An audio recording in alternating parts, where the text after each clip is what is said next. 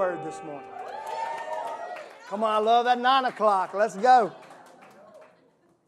Well, for those who have not been with us, uh, we are in our 10th message of an, a series that we've called Uncharted, where we've been going through all the chapters uh, in the book of Joshua, and uh, we're now into uh, chapter, chapter, the end of chapter 6. Um, and uh, it's, been, it's been a blast. I, I've enjoyed it. I've enjoyed teaching it. I've learned a lot. Even today, I'm going to teach on some things that I've never really seen in the book of Joshua that came out to me. And what we're finding in the book of Joshua is that there are keys that help us move into a new season or move into new territory. So, those of you that feel like you're leaving a season, going into a new season, or you feel something in you getting you ready for your next, the book of Joshua has some very clear keys to help you move into that. Our scripture text has been Joshua 3 and 4 that just says, You have not passed this way before. We've read that every, every message uh, in this series because that's where we get this name, Uncharted, because we believe God wants us to move into new territory, and sometimes that can be scary, and that's why we got to make sure we're leaning on Him. Come on, didn't we have a great Sunday last Sunday?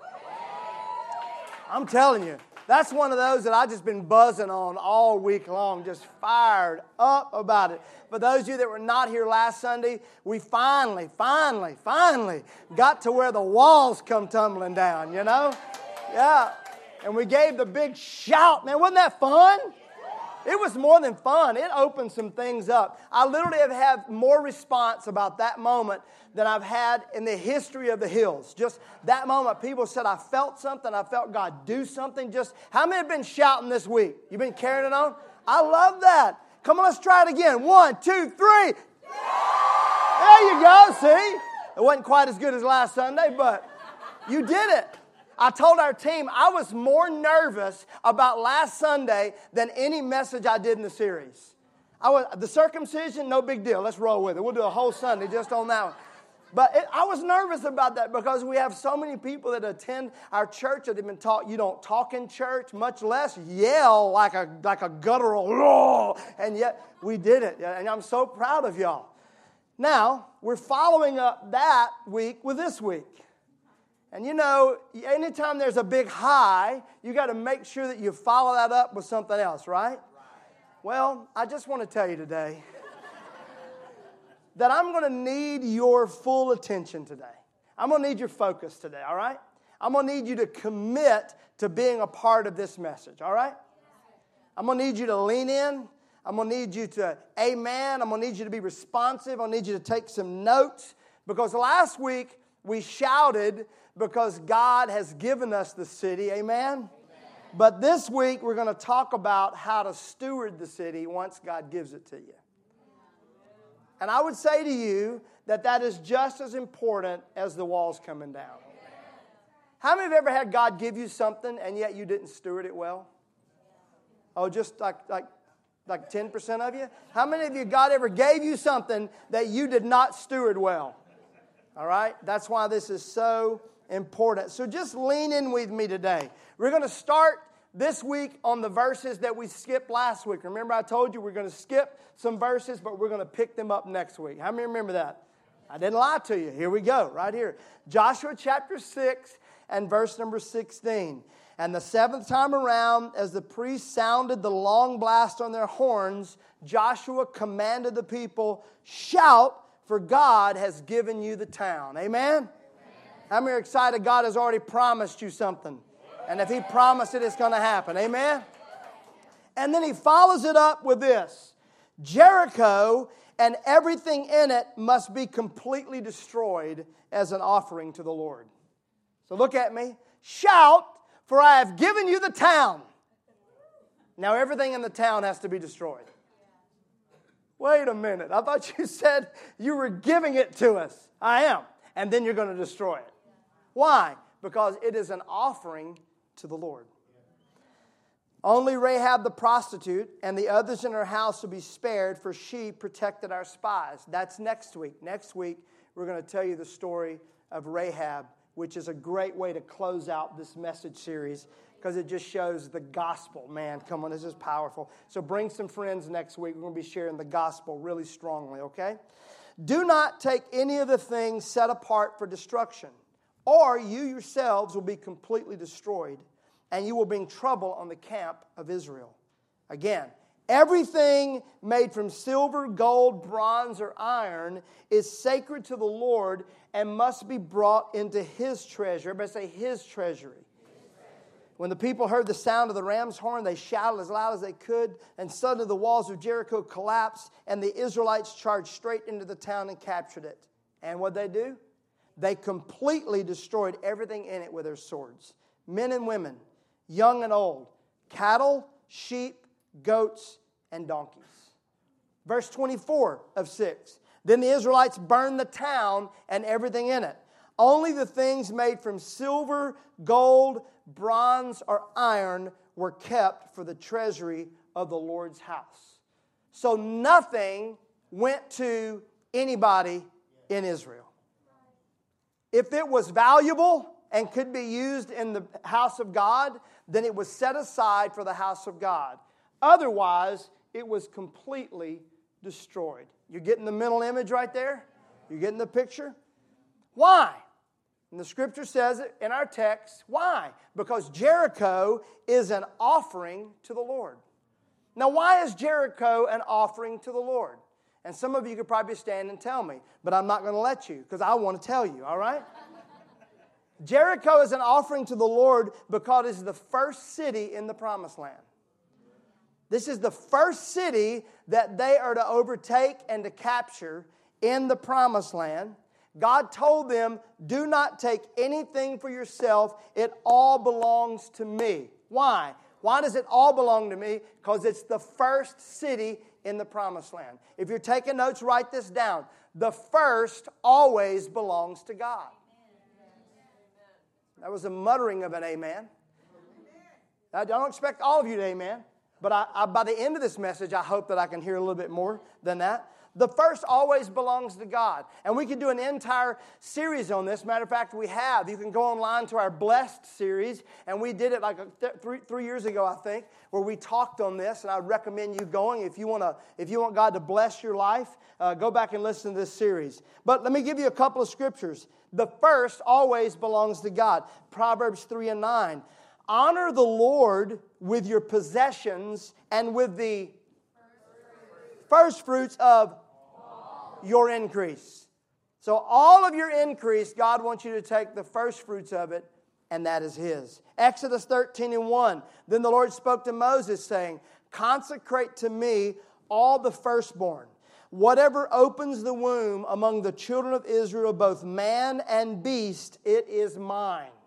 So, what God, and this is all throughout Scripture, that God says, I want the first. So, the firstborn, that's mine. The first apple off your apple tree, that's mine. I want it. The first is mine. You don't, you don't, you don't give it to me because it's already mine. You don't pay it to me because it's already mine. God wants the first. And there's several reasons for that because God must be first. You do know that. You do know that, right? Like for some of you, God is, you love God, but He's not the biggest thing in your life. You love church, but it's not really big in your life. You enjoy it. You enjoy coming and seeing people and get, drinking good coffee and, and hearing a, a message, and you feel good about it. And it's, it's in your life, but it's not a big thing in your life. Well, God wants to be first in your life. Why? Because God is first. God is number one. And because God is already first, He can't be second. The old song so said, so either he's Lord of everything or he's not Lord of anything. I want to help you today. I want to help snap your focus back into attention that God is not just someone you bring along with you as a companion and to help you out when you get in trouble and it's a good thing. No, God is the only thing. He has to be first. And because of that, because God cannot be second, guess what? He can't accept second. God must be first, and we have to give him the first. And he illustrates this in his own, in his own uh, uh, character, in his own nature. What did he give us? His what? First and only and best son. Look at your neighbor and say, God wants the first and the best. If you're taking notes, write this down. God doesn't just desire first and best, He requires first and best. Now, for some of you, this is going to feel legalistic because we're a church that talks about grace and mercy and that God loves you and cares for you and always. But let me tell you something this right here is important for you to get because this will activate God's mercy and grace and love in your life like you've never had before if you will put Him first. Will He let you live life and Him not be the main thing in your life? Sure, He's not going to take you out right now. But I'm going to tell you, your life is not how it could be if you would just put Him first in your life. Let me ask you this Are you giving God the first and the best? Are you? This really challenged Kristen and I this week. It challenged me as a pastor and as a husband and as a father, as a man. Am I giving God the first and the best in my life? Think about this His day. Are you giving God His day each week? The Sabbath. Y'all know that's one of the commandments, right? Keep the Sabbath, make it holy. Why? Because it's God's. A lot of times we think, man, I need me a Sabbath. It ain't your Sabbath. I just got to have a Sabbath season. No, that's you're misunderstanding the whole thing. That's a vacation, okay? a Sabbath is God's. He said, "Don't you take my day and do your stuff on it. It's my day." The Sabbath. That's why I think it's important that you take a day and we it's Sunday now where we say this is the first day of the week. I know everybody else may think it's Monday, but I believe Sunday is the first day of the week and the week gets better when you do Sunday right. And you make a commitment, family, this is God's day, okay? We're setting this aside. I know you got a lot of stuff going on and there's ball games and travel, all that stuff, but this is going to be sacred to us and special to us. Look at your neighbor and say, You make a habit of going to church. Amen. I told y'all, y'all like the shouting preaching better, okay? But this is going to help you steward what God's given you. Are you giving God the first day of the week? Are you giving it to Him? Is that His day? where you're serving and worshiping and gathering with people. Next, are you giving God the first and the best of your time and your strength and your energy?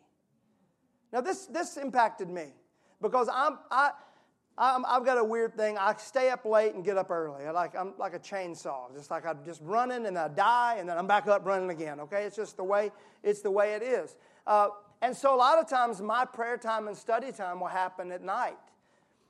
It's what I'll do. That just works for me. But I've really been convicted this week because sometimes that's not the best of my energy. That's not the best of my time. And so I've really been I've really been making a conscious effort to take that time in the morning to make sure that I'm giving that time to God. How many of you that scares you to death because you're not a morning person? right? Amen. Well, let me just tell you there's ways you can do it. When you get up, instead of opening up social media, Say, no, the first thing I'm going to do is I'm going to have some time with the Lord, all right? I'm going to devote that first, I'm going to tell you your day will go better than scrolling through. The, they didn't invite me to that. What is wrong with them? Why didn't they like my photo? What is wrong? It, doesn't that just mess your whole day up? So, what if you got up and you devoted that first time to the Lord, your first? I believe, I, I believe my devotionals are better in the morning anyway. It's like it just sets the whole day up. So, are you giving God the first and the best of your, your time, the, your week? Are you giving God the first and the best of your money? Are you tithing? And if you're not, you need to be tithing. Malachi 3 and 8 says, Will a mere mortal rob God?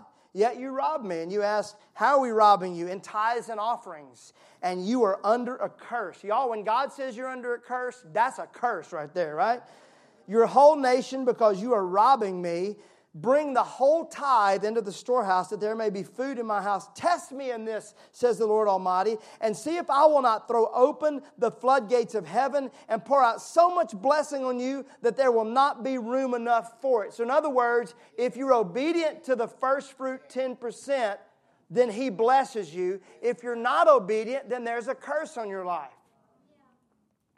And he said, If you will do it, I will prevent pests from devouring your crops. The vines in your fields will not drop their fruit before it's ripe. Then all the nations will call you blessed, for yours will be a delightful land, says the Lord Almighty. He said, Take that 10%, take that first fruit, put it in my storehouse, and watch the rest of it be blessed. How many have found this to be true? Raise your hand if you found that to be true. I know I have the blessings of God in my life. Look at what Haggai says. Says this For those of you that don't put God's house first, you have planted much but harvest little. You eat but you're not satisfied. Anybody right there with that one? Amen. You drink, but you're still thirsty. You put on clothes, but can't get warm. Your wages disappear as though you were putting them in pocket filled with holes. Can I hear an amen that feels like that's how it happens? How do I stop that? Number one, don't be dumb on buying stuff, okay? Don't go into debt and get all cray cray on Amazon, okay? All right? That would be, that would be, that's number two.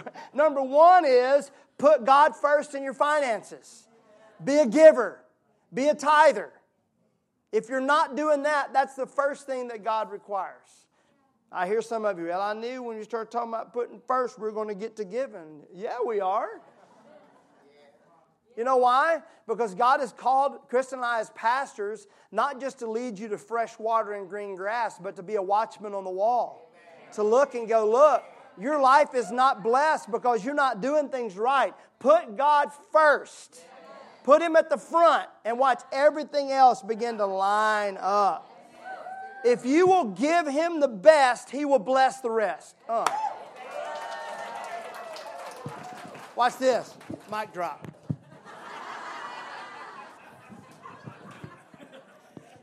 That was funny, wasn't it, Danny? Those of you listening by audio, I just dropped my lapel mic, okay? All of Jericho is mine.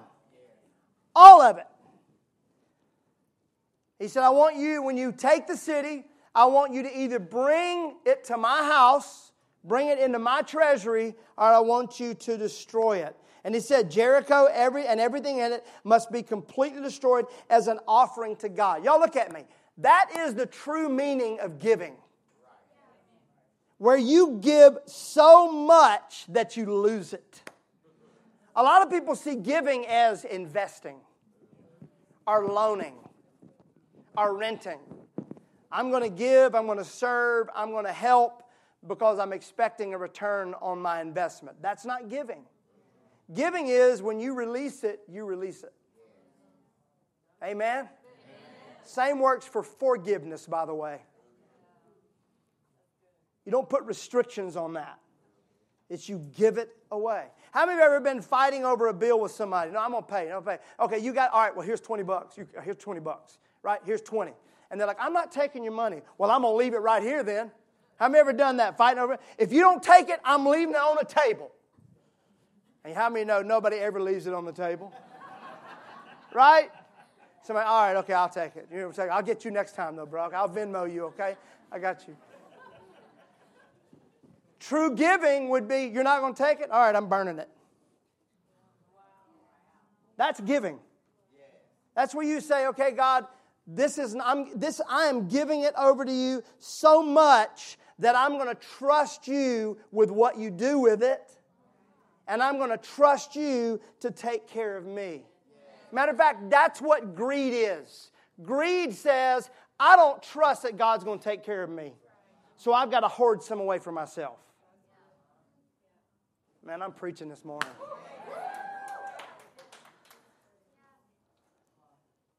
This was so important that Joshua prophesied a curse would fall on anyone that rebuilt Jericho. Listen, remember what giveaway is, right?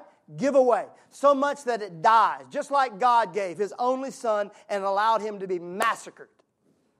It is a giving, not loaning, not investing. It's giving away. It's, I have no connection to it anymore. It is gone. Look at what Joshua says. Joshua 6 and 26.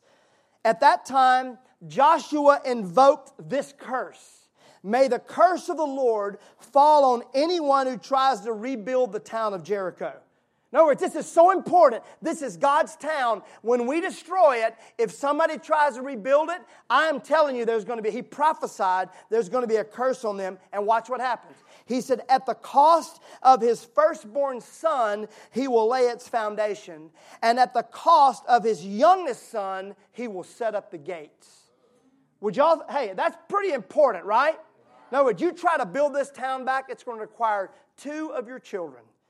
And look what happens in 1 Kings 16 and 34. If you don't think that the prophets are dead on.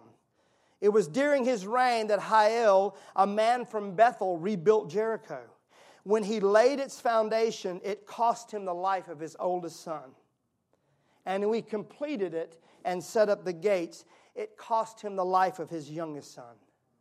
This all happened according to the message from the Lord concerning Jericho spoken by Joshua, son of Nun. First of all, if God says it, it's going to happen. You hear me? Prophecies are real and they come to pass. Secondly, be really careful trying to rebuild something that God said destroy. I really felt that this week as I was studying. Some of you, God has asked you to get out of a relationship because it is toxic for you. And you made the decision, but now you're, uh, maybe it wasn't so bad. Be careful with that. If God told you, some of you, God has asked you to stop doing something, a sin, a cycle in your life, and you've done good with it, but now it's starting to come back around and it's start, well, maybe it wasn't quite as bad. Be really careful rebuilding those things. Maybe it's a mindset for you. How many have had a God change your mind on some things? But how many would agree that every once in a while it's so easy just to roll back into that mindset? Be really careful that you don't rebuild things that God asks you to destroy. Let's move into chapter 7. Y'all were in chapter 7 now. Yay! Y'all have done good. Joshua 7 and 1. But, and there again, like last week, that's a big but, all right? But Israel violated the instructions about the things set apart from the Lord. A man named Achan had stolen some of these dedicated things, so the Lord was very angry with the Israelites.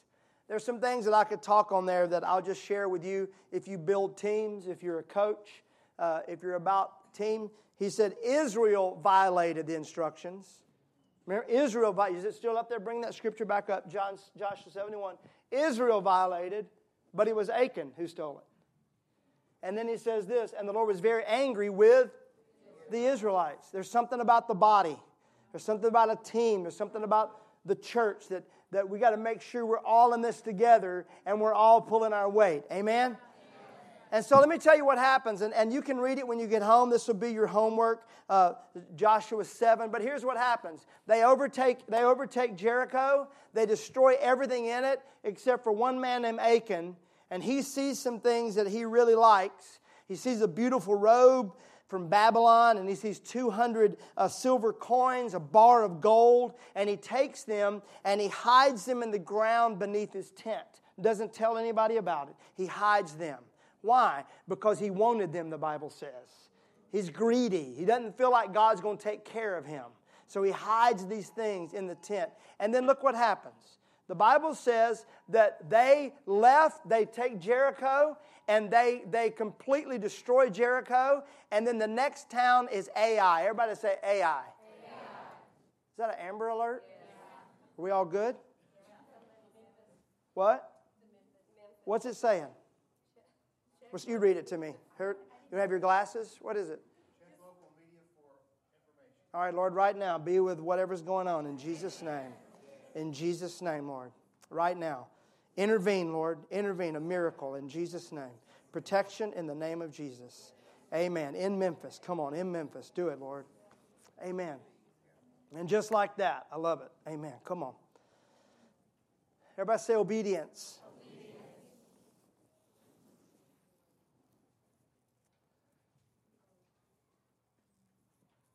We're going to wait just a minute, all right? Thank you, Lord.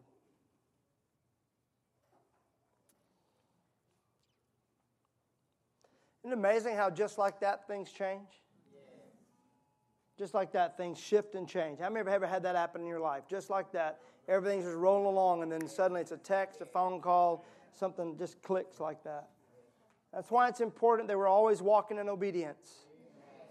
Because it, it's hard to obey at the last minute, right? Let me get it right, okay? And God's like, I've been giving you signs, I've been telling you. Achan, you knew, don't touch the stuff. Everybody in Israel knew, don't touch it. I keep giving you signs. Matter of fact, I'm going to share something with you. And I, I just, I've been, I've been trying to fill this out how I wanted to share this. But, you know, tomorrow is a monumental day because there's, a, there's an eclipse going on. Y'all know that, right? How many got your glasses? How many do not have them? Get you a welding helmet, okay? My dad's got a, my dad's got a couple of them, all right?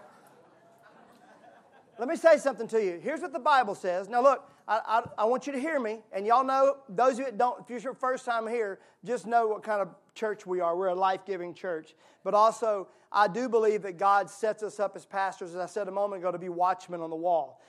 The Bible says in Genesis that God created uh, the sun and the moon and He put it in the sky, not just for years and days, but for signs signs. Now, we're not astrologers, okay? But we do believe that God speaks to these things. Everybody say a sign.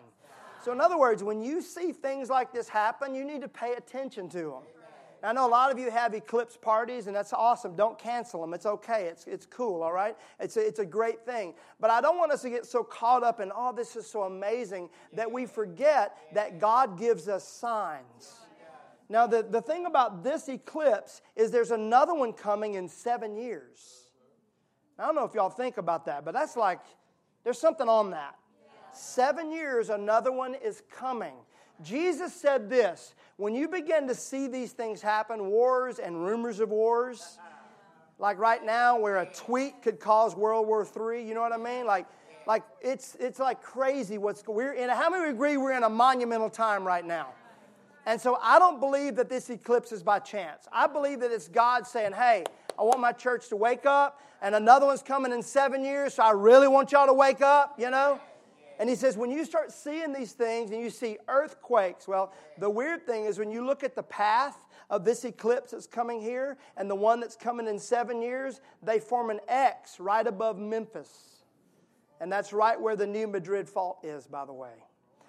Jesus said, when you see eclipses and earthquakes, think about what happened. Nineveh had an eclipse and an earthquake right before Jonah showed up. Why do you think an entire nation turns to God? Why? It wasn't because Jonah got spat out of a whale. It's because they had already seen an eclipse and an earthquake. They're like, okay, we're ready. Come on, do something for me, please.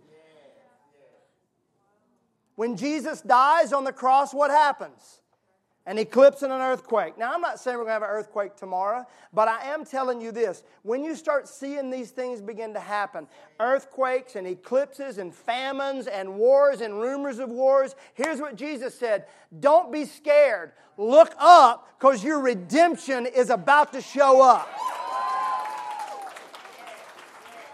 All right? Now, those of you that just a moment ago, like, oh God, earthquakes, like, you can't, if you're a child of God and you really believe that He is going to protect you when you're obedient, then we believe that. Let everybody else freak out and get scared of it. I believe. But I also believe this is the time that we need to get more charged up about the house of God and the things of God than ever before.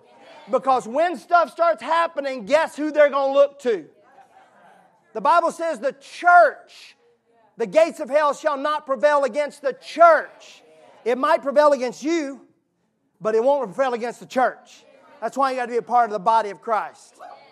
Amen? How'd I do, baby? Was that all right? Come on.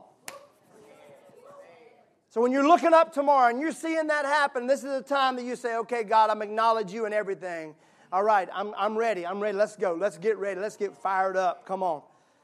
Achan, same thing, signs, words. Don't do this, don't do this. But what does he do? He takes it and he hides it to himself because he was greedy and he didn't trust God. And so, because of that, Israel goes to fight the second battle. Jericho, walls tumble, they just walk in, right? They go to Ai and they're completely and utterly defeated.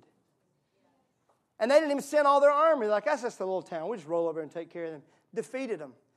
And Joshua and the elders fell on their face and began to cry. They said, God, what have we done? And the Lord said, Because you're disobedient. And he begins to show them tribe, and then from the tribe to the families, down to the families, down to the man, Achan. And Achan finally confesses, and he said, I, I took these things and I hid them.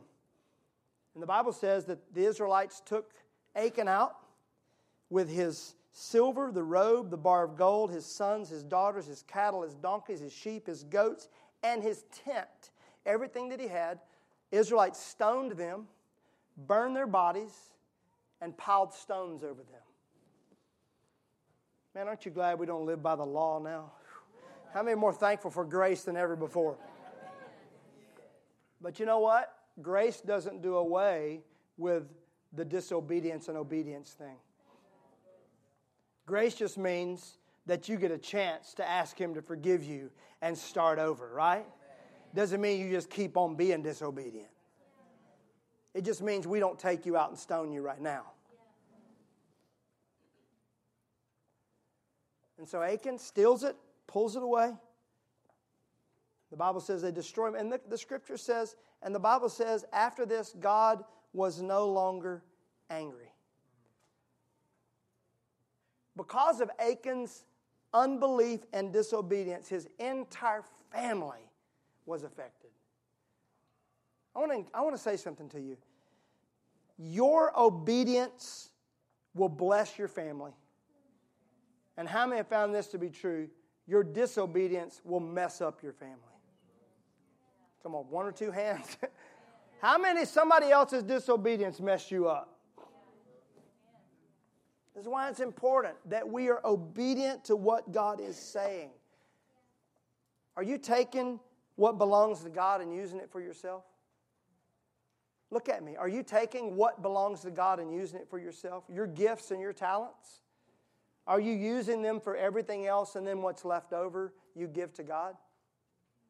Are you giving Him the best and the first of that? What about your focus? What about your devotion? Are you giving that to something else and then God gets the last of it? Your time?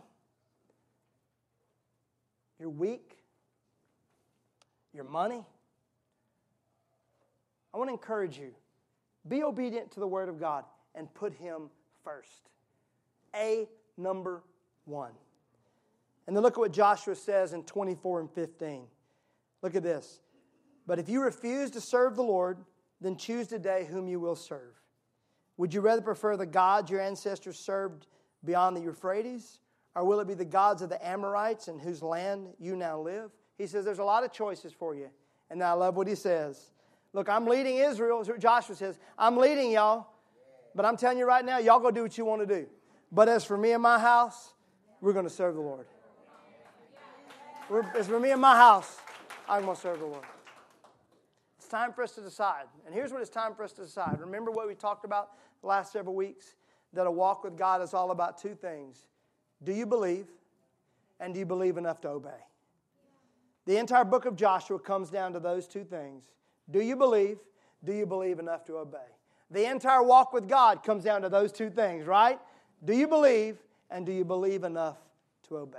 Close your eyes. I want to pray for you today.